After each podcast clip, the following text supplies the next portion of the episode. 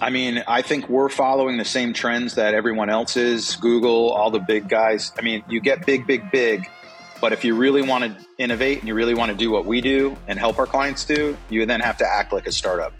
And so even if we're working with a big company, I mean, we see this now by having like, you know, chief digital officer. That was like kind of the first thing. Or like now there's product management and product people, right? So all of these and design thinking, like all of these trends and all of these things are basically a way for larger companies to act more like startups in all the positive ways. Welcome to another episode of The Dirt, sponsored by Orchid Black, a company that has mastered the science and art of maximizing value for B2B businesses. I'm your host, Jim Barnish, and today we are going to talk about yet another way to maximize the value of your business via digital experiences that amaze and delight, custom products, custom software, building cool shit for your customers.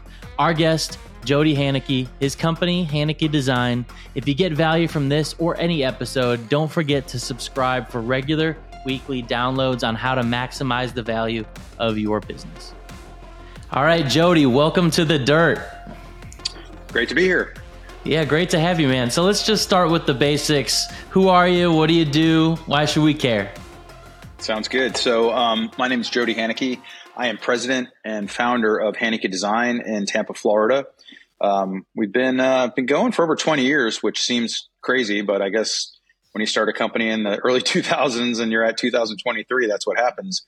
And um, we um, we build custom software, um, but really what we do is we help we help folks bring digital products to market. So you know whether you're a Fortune 500 company or a startup uh, that has an idea or a vision for a product, we help you basically take that kind of idea and that vision and define it um, kind of estimate it, um, understand what the tech stack means and how you can kind of embrace technology trends to, to make that product even better, and then ultimately help build and bring that product to market for you. And how long have you been doing this, Jody? So uh, uh the company's been around for for since 2002, late 2001. Um, but I was, you know, I've been doing this basically since I graduated college. So I went to school um, for graphic design and graduated in the mid to late 90s. And um, this is kind of like early and almost pre internet days. So um, I got recruited to work for a company that was doing interaction design. Um, they were building uh, touchscreen kiosks for for various different um, implementations in, in retail as well as also in, in other industries and locations. And uh, they needed designers to to basically work with developers on kind of improving the technology products they were creating. And so at the time, there was no such thing as like a user experience designer or user interface designer. There's just graphic design. Um, and so that company recruited me to help kind of bridge that gap between their clients and their expectations of their marketing departments and um, what the developers were able to do. And um, I've been working, I've been de- designing for the screen basically ever since.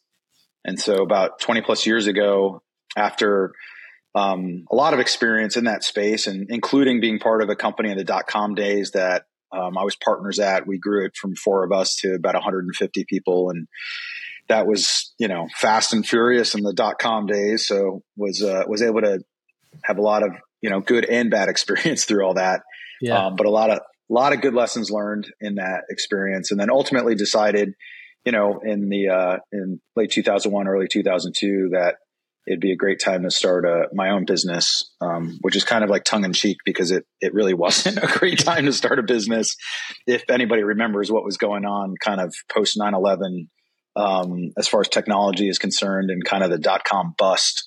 So, um, you know, I, I made the decision to, you know, take my skills and experience and go out there. And I mean, really just started contracting, um, and then it just grew and kind of snowballed from there. Yeah, that's awesome, man. Well, you know, you um, you focus on building these products and these experiences for your clients, and it's all with the idea of you know them maximizing the value of their business, which is what this podcast is all about. So when you when you think about your approach to design, how does it how does it align with business value and maximizing business value for your clients? Um, I mean, really, our goal is to really understand what the technology trends are, and then a make the um, the decision on whether or not they will have impact. That these technology trends are applicable to mm. our clients' businesses, um, and then not only are they applicable, but then like how, you know, how how do you apply some of these new things? You know, what was mobile? Which was like almost like the dot com days, right? Where it was like, what's our mobile strategy? Help us figure that out. Um, then moving into things like AR and VR and even like Web three, but now like the next big thing, AI. You know, everybody's just throwing it around. Um, right. But what we do is we're like, does it even make sense, and how does it make sense, and how do we bring that into the fold for our clients? Um, so that that's how we think about it, and that's you know, it's design, but really it's innovation. You know, um, I think you know, when I went to school, um, you know, it was graphic design is what I was being taught. But really, like, again, this was even before the terms were coined. It was design thinking, you know, and, uh, the same way you solve problems as, as a designer is the same way that you have to look at solving problems and innovating for a business. It's the same thing. Um, yep. so, so it was, it was fortunate that, um, I had the experience on that design side, but also the aptitude to jump into technology and embrace and understand that. And then also to jump into a business that I had no idea how it operated or how it worked. And then basically say, how do I take all these pieces and bring it together to solve a problem? And in some cases, you know, our clients come to us already kind of like partially there, you know, where they're like, they've done some research, they've looked at products on the market, and they've realized, or they've even been using some products off the shelf on the eh, that that are out there, and they've realized it, it comes up short or there's this unique thing that it doesn't do that you know applies to their business or industry. And they know that they want to create something but they don't know exactly what that thing is. And they certainly don't know how to visualize it and and bring it to market effectively. So that's that's where we come in. So in some cases we're just suggesting and offering up ideas based on triangulating the technology and the trends and the business um, but in other cases, our clients will come to us with a starting point of that, and then we refine it or pivot or just apply our experience um, to that. And our experience too is like cross industry, right? So, you know, when we work with a client in healthcare, we think about what's going on in logistics, and we're like, there's there's something here, right? There's something where we could take what's more traditionally done this way in healthcare, apply what people are doing here in this industry, and now all of a sudden we're doing something unique and innovative for a healthcare client. Yeah, that's really. Do you have any examples that you can speak to on that? I mean, I think that like you know, bringing you know, a lot of folks in whatever industry you're in are trying to implement, let's say, like like a commerce aspect to their solution. And what's funny is just because they're in a certain industry, they kind of immediately just start kind of from scratch on what that part of the process looks like and you know, what we do is, you know, we'll come along and just say, what are people used to? Like defining and building user personas and saying, like, no matter what, who you are, at what level, you're buying stuff on Amazon on your phone. Like that's standard, right? So when we design a solution, why are we going to deviate from like what is standard?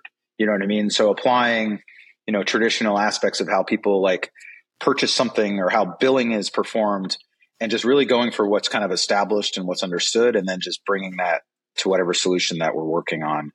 Um, so yeah i mean a lot of those things that um, are really important. And, and like we, i mentioned healthcare earlier we do a lot of work in healthcare i mean kind of in a lot of different industries but i think healthcare is a space where it's almost like the end user i.e like the patient has been totally and completely ignored.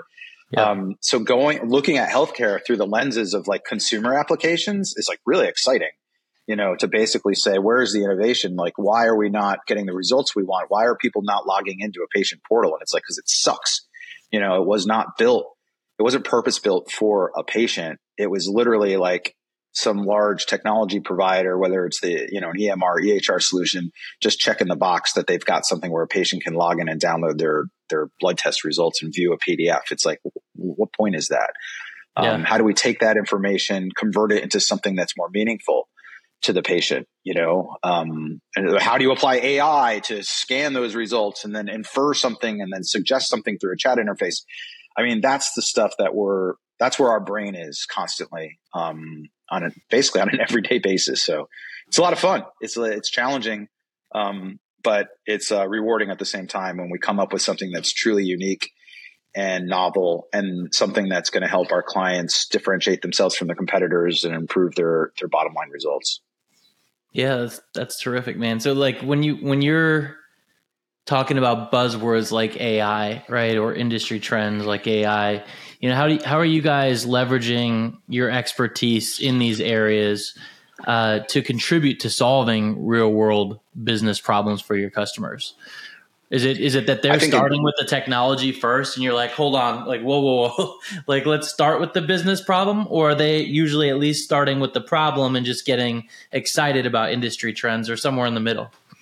I think I think you see both. I think you see some people who are like, hey, let's have a session where we can really understand like what AI means for our current tech stack and our current applications, and we can help people kind of under, you know, we can be a real resource in those discussions and and even help workshop those things out. Um, then you have other people who are not even thinking about trends and and wondering what the, how they apply. They're literally like, I got a pain point here. Like this is the pain point, right? Like we need to um, re- we need to our sales cycle is entirely too long. Um, so we need to go and look at what the steps are, where the um, where the roadblocks are, where the blockers are, where the delays are, and then need to come up with a, a solution to that. Right now, we're using a, a, CRM and we've got a custom app over here. So then, then we're going through it, you know, that and not only just looking at like kind of what they have and trying to solve the problem, but also like, okay, well, what are some of the new tr- technology trends that can address that? You know, can we introduce a, a kind of a, a chat bot here um, instead of having all this back and forth email? You know what I mean? Where there's delays because you're waiting for a response from like an admin person in India, you know? So right. I think, I think it's one of two ways, you know, it's one where they basically say like, okay, help us understand like how to apply the new trends or if they, they apply. And then the other is like, we got to have those tools in our toolkit and bring out the right tool for the job. So it's a, and it's, so it's constantly like training and learning. Um, you know, you, you, you got to have those tools in your toolbox, but you also have to know how to use them. You know, it's just one thing to say like, oh, we do AI, but it's like, okay, you have that tool. Do you know how to use it? And do you know the best way to use it? And right. so for us, that's a, that's a constant. And I think that our clients find value in us because that's hard to do kind of like in a large corporate environment. You know, they're so busy like maintaining existing systems, kind of keeping things alive and then putting fires out um, that you know they need some outside perspectives. Um, you know people that's job it is to stay on top of those trends and and make the translation into how it can make sense for that business. And that's that's where we come in. And when you're looking at a fortune 500 business versus a startup right is this is this two different business units in the way that you guys operate? Or is it the same people serving both types of clients? It there's no distinction I mean, I think we're following the same trends that everyone else is. Google, all the big guys. I mean, you get big, big, big. But if you really want to innovate and you really want to do what we do and help our clients do, you then have to act like a startup. And so even if we're working with a big company, I mean, we see this now by having like, you know, chief digital officer. That was like kind of the first thing, or like now there's product management and product people, right? So all of these design thinking, like all of these trends and all of these things are basically a way for larger companies to act more like startups in all the positive ways. Right. And so our approach, you know, when we're dealing with a Fortune 500 company and they want to build a product that never existed before, we're using lean, agile, MVP. You know, we're we're we're using all the same processes and terminology that we would with a startup and putting on putting them on that same track. In some cases even building like you know um, a budget and and resources both on the client side and our side that's almost a business unit just for this new product. A lot of the companies we deal with wind up with a digital product but they're a services company.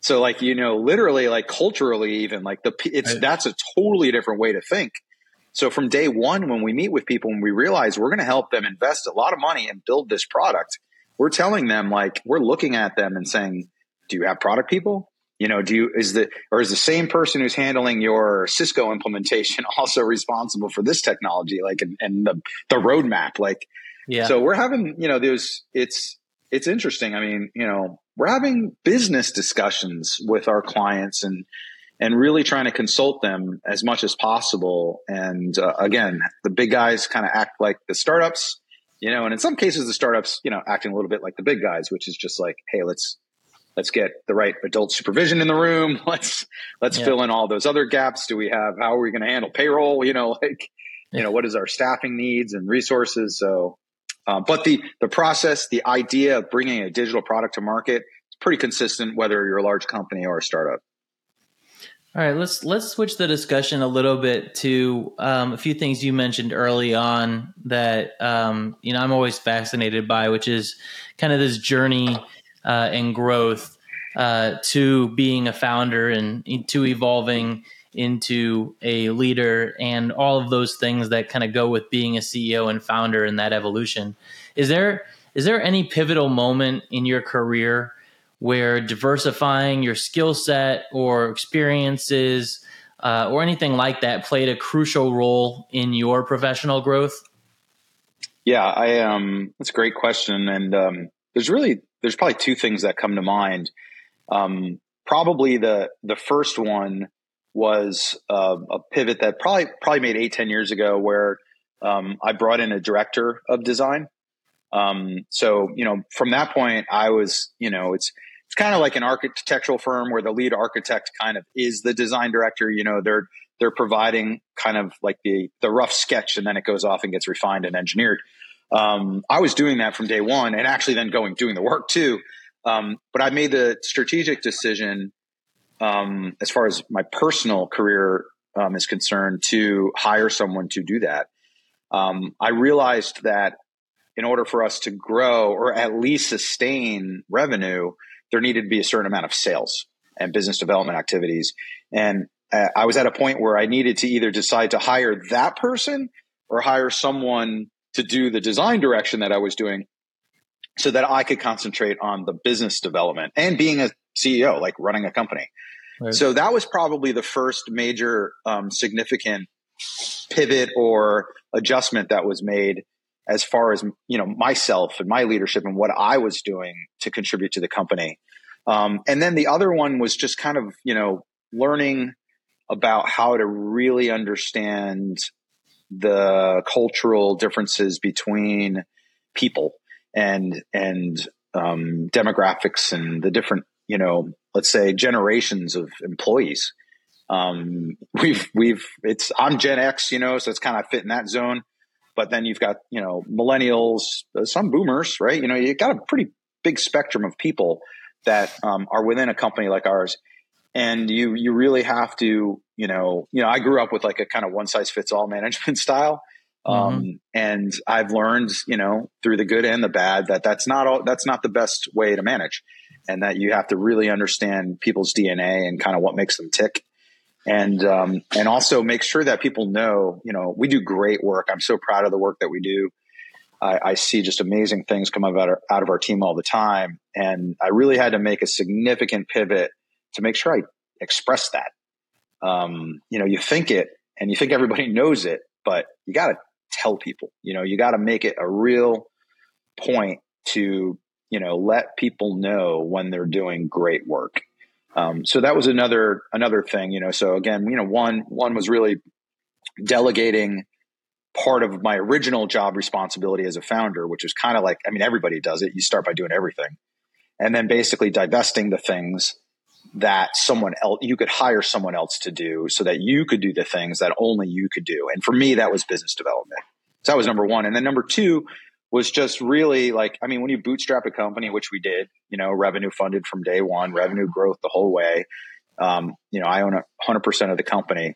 You're not really thinking management style too much. You're thinking like, I got to keep the doors open. Right. Um, so, you know, that comes with maturity and comes with time. And so that was probably the next kind of pivot for me was just to, you know, switch that up and, uh, make sure that I was being sensitive uh, to the uh, the culture and the organization that I have now. Is there? Um, uh, well, th- thank you for being so brutally honest. But also, is there a specific challenge that you faced in managing these diverse age groups? Um, and and if so, like how did you overcome that challenge? Yeah, so I mean the you know when the millennials came into the workforce, you know you could every other article you could read um, was about uh, people complaining about like, oh shit well, they're coming yeah and, like they're not motivated and yeah. they're entitled and all this and i kept reading all that stuff and and and again that's not my generation and and i kept thinking like wow this is you know and then I, I actually turned around and i looked at like the majority of people in my company and they were millennials so i'm like why am i why is that not as much of an issue for for what we do and i didn't really i mean i was doing what i do i mean i didn't really change too much at that time um, as far as how I was working with them. And I thought to myself, like, I think I know what it is. I think it, from what I understand, you know, people nowadays in the workforce, especially the young folks or younger folks, they want to know that they're contributing to something bigger and better. They don't, you know, working on a piece of the puzzle, on a cog in the machine, where they don't really see a direct impact of the work that they're doing, um, is a problem. You know, yeah. they want to, and, and it, that doesn't just mean like, I want to work for a company that's contributing, you know, to society in more of a philanthrop- philanthropical uh, way at all. It, it, it really means like, like, oh, I created something that never existed before. Oh, we have a case study where we built this technology that like saved millions of dollars. Like, wow, that helped that company and grow and scale and hire other people. Like when you connect what you're doing in your day to day job with those outcomes, you know, that is extremely rewarding. You know, and I, I think that generation feels that way more than any other one. Um, you know, there's probably a boomer generation, you know, or my parents or something like that. I mean, like work was work. Like you work. Like, okay, you don't love it. Like you, you just, that's what you do, you know, and that's much different nowadays. And I guess I've just been fortunate enough, even personally, to always, I mean, since I graduated college and being a designer, like none of it was ever work. You know, it was like being creative. You know, it started with drawing pictures and making like mixtapes and stuff. Like when I was in high school, like it was cool. Like I didn't even know that that was a job. So for me, it was like just a natural fit because like everything I wound up doing full time for a living was associated with something that I had passion for. And I could see it manifest itself as something that never existed before, inventing things, you know? So I'm not sure if that answered your question. No, but, it, um, it, it, it does. But just on the flip side of that for a second, too, right? Like, not everybody has the entrepreneurial mentality where they're just going to naturally uh, gravitate towards something that they're going to be able to change the world with something that they own, right? Right. And that's okay. And so to me, that's where like a big part of that disconnect is with millennials is there are a lot of them that don't want to go start their own thing, but that doesn't mean they don't want to feel ownership as part of a bigger system, right? And absolutely. So yeah, and that's ahead. why that I mean that leads into everything I was saying earlier. In that, why companies that are smart try to create a startup culture within a larger organization. That's right. how you're going to get the most out of people. Hey, that's that's proven to be successful in, in inventing products and bringing new innovation and IP to market. As a big company, it's just proven that that's the right method to do. It's probably also a great method for retention and and attracting talent. And what we do I mean, we've been in business for 23 years, but if you were to come around our office and talk to our people, you'd be like, oh my God, this is just like a million startups in one company that's been around forever. So if you want a job working for a company where you're not going to go and start your own, you maybe even be like risk adverse to go work at a startup, we're a great environment for you, you know, because you get an opportunity to work with a company that's been, you know, revenue funded from day one, um, profitable, solid, stable, and also be working on a with a bunch of startups and building and inventing new technology. So that's not a pitch to come work for us, but obviously right, you can find us online. No, you sold me. so no, as as part of that um, comes this continuous learning, right, and diver- and diversification of skill sets and and obviously enjoyment. But like, I'm just curious as as some of the things that you're doing at Haneke to, um, you know, really uh, drive and adapt the team to this ever evolving tech landscape. Are, is there anything around professional development or continuous learning that you've got like in a programmatic way for folks on the team? Sure. So so two two things on that. One, there's a certain amount of DNA involved in an in, in an individual who's going to perpetually learn no matter what. You know, these are the you know, I go back to like when Swift came out, which is the current programming language for iOS, and before that it was Objective C. You know, we had guys who like spent the weekend and came back and they're like, okay, I think I got it. It's like literally learning a new programming language. Um, you got to want to do that or you, you don't, you know, yeah. and that doesn't mean, you know, there's not value for somebody who's like, I went to a trade school or some kind of Votech thing. I learned .NET backend development and I pretty much just want to hang my hat on that and find the right job where I can just crank. There's that, there's plenty of opportunities out there and you can do very well for yourself. But somebody who's like, you know, here's here my toolbox is more than one tool and I want to continue to make that happen. So there's that, right? So there's we want to find the people that are the latter. And then also we do provide, you know, all kinds of opportunities for people to they can gain access to online training through all the tools that we subscribe to. Um, we do provide you know, we do look at forecasting their time. And of course, our type of services business, we need to have a certain level of utilization. But anytime there are gaps, we always look for, okay, this is an opportunity on next week.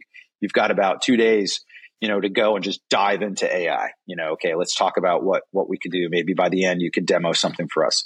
Um, we also do weekly developer lunches. So once a week, we bring lunch into the office, and we do go into the office still, which is good, three days a week, and um, they all get together. And you know, we do have some virtual folks. They get online, and we all group together. And what they'll do is they'll somebody will choose a topic and they'll go through about something that they learned or skilled up on or you know watching some videos and then have some discussion around the table we do that for every department so we do that for our, our delivery department all the project managers get together and resource managers so they get together do the same thing and of course our, our design team as well it's design and strategy so you know i think um, even just that one thing right like putting that team together you know once a week bringing lunch in and um, provides a great opportunity to you know really improve on the culture just people getting to know each other and kind of hang out a little bit.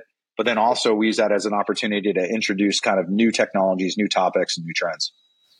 Yeah very cool. When when you um you know maybe just rewinding a little bit uh were there any moments that you took on uh, a little bit more than you could handle. Maybe it's you know too many team members growing too fast. Maybe it's too much cash burn in another way. Maybe it's you know too many clients that um, maybe not weren't large enough and and you weren't able to sustain the pace. But anything that you took on more than you could handle. All right, so I don't know. There's I don't know how much time you have, but like every example you mentioned, there is there's probably a story around that. So I do think that um, we're pretty selective now about um, on the startup side. There's a big difference between an actual startup, meaning I quit my job, I I put a team together, I raised money, and I'm going to go build this thing versus you know somebody who sends us an email that says you know I work all day as an I, I as an attorney or a CPA you know, my son has this i cool iPhone and I think I could create an app to do X, Y, and Z. And you wind up talking to that person. You're like, okay, well, what are your, what are your plans? You know, I don't know. You know, I think I, I think I got some, a little bit of cash in the bank. It's something that, you know, I wanted to mess around with. I think that we've, we've gotten way more realistic with those folks from like the very first discovery call, you know, to the point where we let them know that there needs to be some level of commitment to this that typically a startup involves funding and involves creating a team and that team could be pretty lean on his side you know lean on us heavily in the beginning and then kind of fade out. So mm-hmm. we just we're just educating those folks you know what i mean? And then um, we um, we perform it's probably about a three or four week definition sprint which is something that we've created. It's got elements of like google design sprints in it and whatnot and it's meant to take like the vision which might be like a powerpoint or like a executive summary of a of a vision of a product and like fully flesh it out as far as defining all the epics and user stories, acceptance criteria, doing some you know prototyping and, and things of that nature so that we can really accurately estimate and we can build a roadmap and then estimate like maybe what the first version of the app is going to be. And if somebody's not willing to invest that much time three to four weeks not a lot of time but in our team to come in and help them figure that all out we won't work with them you know, it, you know, it, it, we know it's we know that that is typically not a good fit for us. So as far as like you know what we've so kind of lessons learned about like clients and and kind of the where we can achieve the best results for them, they have to be serious.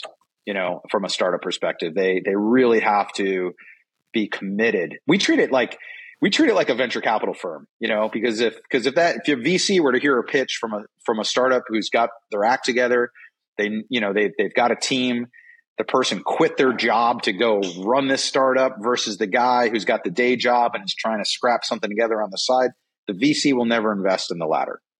It's just not going to happen. So we we kind of feel the same way. We know that there's the things are not going to go well that way. Um, so that that's one thing that that uh, really helped us kind of narrow our, our, focus on the startup side on kind of the right fit both ways um, for us. And then um, the other thing is, you know, we probably like over, you know, we, we've had times, it's been a long time. We have 20 full time and people, full time folks right now. We've been as high as maybe almost 30. Um, there's kind of a sweet spot for a services company like us. You know, if you're going to get over 30 full time resources or even close to 30, um, you have to have a different, a whole different organizational structure and probably even be um, in a different, in a slightly different business model type of situation versus kind of like staying kind of lean and mean, you know, 20 to 30 employee zone. So, you know, you had asked about clients and kind of like narrowing that focus and figuring out kind of, you know, who, who, who's best to work with again, both ways. And also like headcount and and um, burn rate uh, for a services company. You know, if you're if you're going to be revenue funded and not have outside investment, and you are going to stay that way, um, you really have to find the right balance of full time headcount um, in order to to achieve the best results. I think once you get to that point where you're saying we're going to grow this thing headcount wise from an FT full time headcount wise, now you're talking about maybe doing like like like a roll up of regional offices. You know what I mean? Like where you you're you're trying to you know you're creating kind of more of like a platform of different companies in different markets versus having kind of like one place with just one owner and 200 employees and and do 100% professional services that's a really hard thing to do yeah, I mean, you mentioned that that transition of you know kind of 20, 30 plus people, um, and shifting of business models, shifting of organizational structure, shifting of a lot of things. Did you when you when you mentioned that? Did you notice that when you hit thirty people that things started to change and that you weren't ready for it? And is that what led to you decreasing the workforce?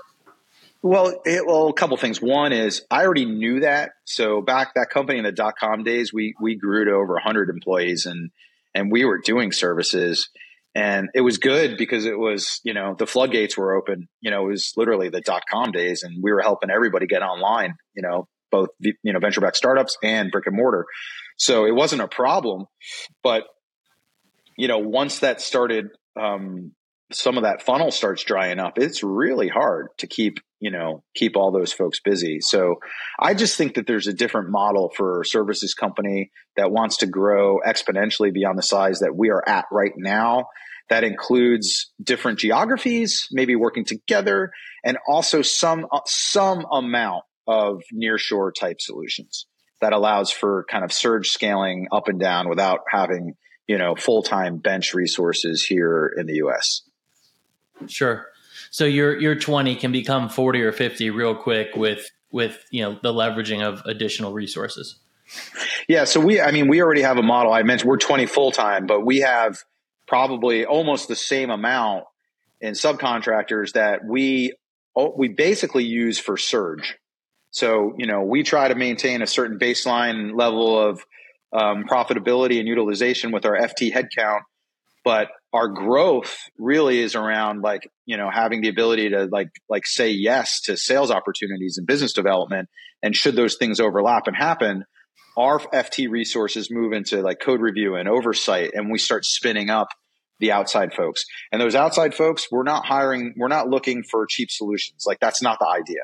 The idea is just affordable resources that we can spin up and down that deliver the level quality that we want. So yes, Are there a few maybe in Mexico, South America, maybe one in Eastern Europe? Plenty on the U.S. soil who you know work with us just kind of 1099 who we reach out to when we need to spin them up and all of them kind of filter their work through our our dev leaders uh, that provide the oversight for each area of our stack all the code gets reviewed it gets merged in and you know it uh, it's a good that's our model that's our model right now that's that's what we're doing uh, for for the time being and i think that you know any moves towards like a big exponential growth in revenue or headcount is going to be way more strategic than just more of this. You know, again, it might involve geography and maybe some type of um, rolling together of uh, maybe a couple different companies. When you look at things from a market perspective, you know, rise of DIY or do it yourself websites and no code tools to do it yourself build products. You know when you look at some of these trends that are happening or or gen you know gen ai but however you want to look at it um, things that are um, in some cases democratizing um, the ability for people to use these tools to build products and, and build sites.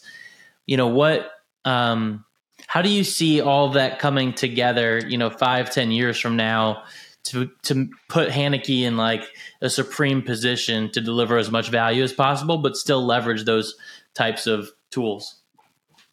So, you know, we're all learning and we're all seeing how this plays out. But I I really think that um, having tools that automate the creation of digital products is a wonderful thing. You know, even in creating like JavaScript frameworks, like that's that's that's an example. You know, we're basically instead of having to write all this hand code all this JavaScript, we're going to use a framework that's going to make it easier. Take that amount of time, cut it in half. Everything that we're talking about um, with the no code, low code, this, that, and the other thing, that's great. You know what I mean? Ultimately, everyone's trying to build something, and the more efficient, the quicker you could do it, the less skilled you might have to be in a certain area. Um, great. I think that I think those things are phenomenal. However, knowing what to build right? Like the instructions the idea of like taking the world of possibilities of things to build is going to be is going to require human interaction for a very long time. Yeah. you know uh, i i don't see that i don't see that being replaced anytime soon. And i see everything about the automation the ai uh, the gpt I still see them as tools in the toolbox for someone who wants to build digital products. We just have to figure out how to use them. And if it means that, you know, one guy on my team can now do the work of four, that's awesome. You know, or or he can do more work on oversight and strategy with the client and less work writing every line of JavaScript. Absolutely. Yeah. Let's go. You know, we're not looking for we're not looking for like how do we slow things down and bill more hours. You know what I mean? Like, look, we do good work, we're going to get paid. I'm I'm I'm I'm wanting an efficiency. You know what I mean? I want to build. I want to bring more products to market in less time. And so all of these things I think play well for us right now. All right, last question before we hop into the founder five, because I was going to do that, but now you just brought up another question. So, you know, so many dev shops or you know, so many uh, professional services firms in general focus everything to you know cost per hour or cost based pricing right? But i've heard you mention a few things that lead me to believe that you guys leverage more of a value based pricing model um, in the way that you don't necessarily think about hours. You think about efficiency and value to the customer right? Not to say mm-hmm. that you don't have to back it into an hourly thing at some point but but you know have you spent much time thinking about for Haneke or or even prior, you know, cost based pricing versus value based pricing that got you to land on your model today? Well, I think that um, to be clear about terminology, cost cost based pricing. I think what you're referring to, just to be clear, is is time and materials, right? And materials. So there's an hour, hourly rate established, estimates are giving, and then you build time and materials, and then a value based pricing um, would be more associated with a fixed fee model, you know, time and material versus fixed fee.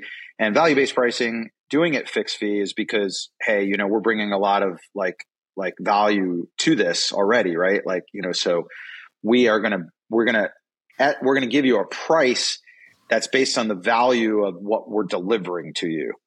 Um, so as far as we're concerned, it's really complicated not to do things on a time and material basis when you're working on products that involve third party dependencies. Almost every single project that we are actively working on involves our team, of course, but also our client's backend team, our client's third party um, database provider who has an API that we find out is not actually complete yet. and now all of a sudden we're helping them test it, you know, which was never part of what we thought we need to do, but hey, we're going to jump that, jump in there and help you out. So, you know, the, the, the unfortunate aspect of, of doing what we do at the level that we do it, we have to be accountable from a time and material basis. Uh, now, that being said, you know, we've done work with some, some folks who, who we can't bill um, time and material. Be, let's say um, there's there's some clients that we've had that have grants. A grant says, "Hey, we're gonna we, here's a grant for X amount of dollars to go and build this AR application." Well, right. you know, if we want it, if we want to do that work, like we have to commit. We have to figure out that it, you know we can do it within the grant, and we have to commit to get it done. And we've done we've done things of that nature.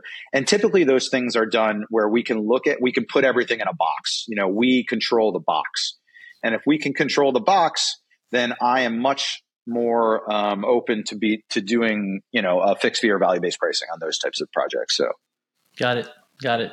All right, awesome, man. So uh, let's hop right into the founder five to close us off.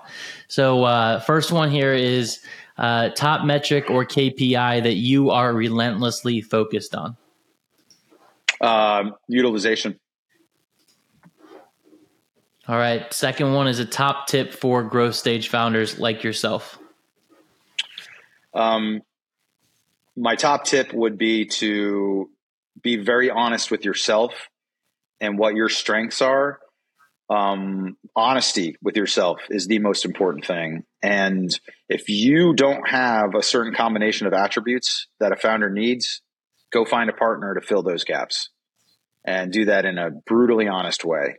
Um, I think that would be my biggest piece of advice. And then as you grow it, make sure you're constantly hiring and delegating and divesting things that you might have done in the early early stages that someone else can do so you can concentrate on the things that you are the most effective at or, or can be the most effective to the company at. All right a favorite book or podcast that's helped you to grow? I'll, I'll spit one out that's somewhat personal, but I, I think it's it, it's definitely being well and healthy, I think is a really important part of being a leader. And uh, so Ben Greenfield's podcast, um, he's a he's a biohacker uh, type person. So um, a lot of a lot of really good stuff in there about um, you know keeping yourself well and balanced both mentally and physically. Um, you know, which uh, as as you get older, you start to realize you know these are important things if you want to still hit it hard every day be clear, clear, clearly focus on the task at hand. I think it's really important to be well, and that podcast is fantastic. And what's this? Is Ben, ben, ben Greenfield. Ben Greenfield. Do you know what it's called? Uh, I think his name is. If you search his name, it comes up. Okay, got it, got it. All right, we can hop into the next one. Piece of advice that counters Ben, ben Green Ben Greenfield life. Ben Greenfield. Uh, well, so probably looking up Ben Greenfield, you'll find it. Yeah, you're good. Perfect. All right. Uh, piece of advice that counters traditional wisdom. Um, I mean, this one allowed us to still be a company, um, which is, you know, you might really think there's no possible way we'll be able to do that project. We're so busy with this current one. Just say yes to every opportunity, or at least say yes to those conversations don't ever get so in the weeds on whatever whatever it is you're doing. Especially this is a services company piece of advice too. You know what I mean? Like it's so easy to start and have you know one client that's feeding half of your staff and then all of a sudden that one client winds up drying up on funds or pulls away or pivots or something and now all of a sudden you're looking around like what do we do next so mm-hmm. saying yes to conversations being a startup services company is is a is a lifesaver it's it's absolutely um, uh, one of the best pieces of advice for early stage services companies. All right, last one. What is going to be the title of your autobiography? You know that this is a this this is a tough one. Um, being creative too, it's always like, oh, I'm going to say something creative, so like it has to be awesome, you know. But I um I think that in my life, I um you know, high school I was a terrible student. You know, I, I did you know I just I really felt um like I don't know, like what am I going to accomplish in this life? Because back then everything was like I went to private high school and everybody was doing well and going off to these different colleges and stuff, and I was like I'm good at art. Um, so I got to art school and then majored in graphic design. And then all of a sudden I just was like, oh, I have something here. And then what I decided was I'm going to show all those people I went to high school with that, you know, um, I can take this and make this something. And I did it through brute force. Um, so I think the title would be brute force. Nice. I like it. Brute force. All right. Well, you've given a, a ton to our listeners today, Jody. So, time for a little bit of self promotion. How can those listening help you out? Um, you know, at the end of the day, you know, there's there's two things w- we need as a company, and and obviously we want to work on great and exciting products. Um, so, and you know, any anybody who's really you know interested in in innovation, and you know, again, they can be just kind of, hey, I think there's something here. Um, we love having those conversations, and we love bringing our experience to bear and kind of help people ha- understand the trends and what they could mean for creating products within your existing company or spinning out, you know, a part of your company. So, you know, if you all at all want to have a discovery conversation about those things, just Haneke Design Online. Um, you'll be able to hit us up, and I'd, I'd, love to talk to you. And then the other thing is uh, people. You know, we're never we never stop talking to talent. You know, design developers. Um, you know, hey, maybe we could work together, maybe not, but we love the community here in Tampa. You know, that's where we're based out of. And so, you know, if you're in the area and want to swing by and, you know, say hi and show us your, show us what you're working on. We'll show you what we're working on. Um, that'd be great. You know, so we're at HanekeDesign.com. Hit us up. All right, Jody, thanks for joining us. Thanks everyone for listening in. And uh, we'll catch you guys next time on the dirt. Take care. Thank, thanks so much. If you loved today's episode of The Dirt, make sure you rate it on your favorite platform and if you really liked us, go ahead and leave us an honest review. Thanks again for tuning in to The Dirt.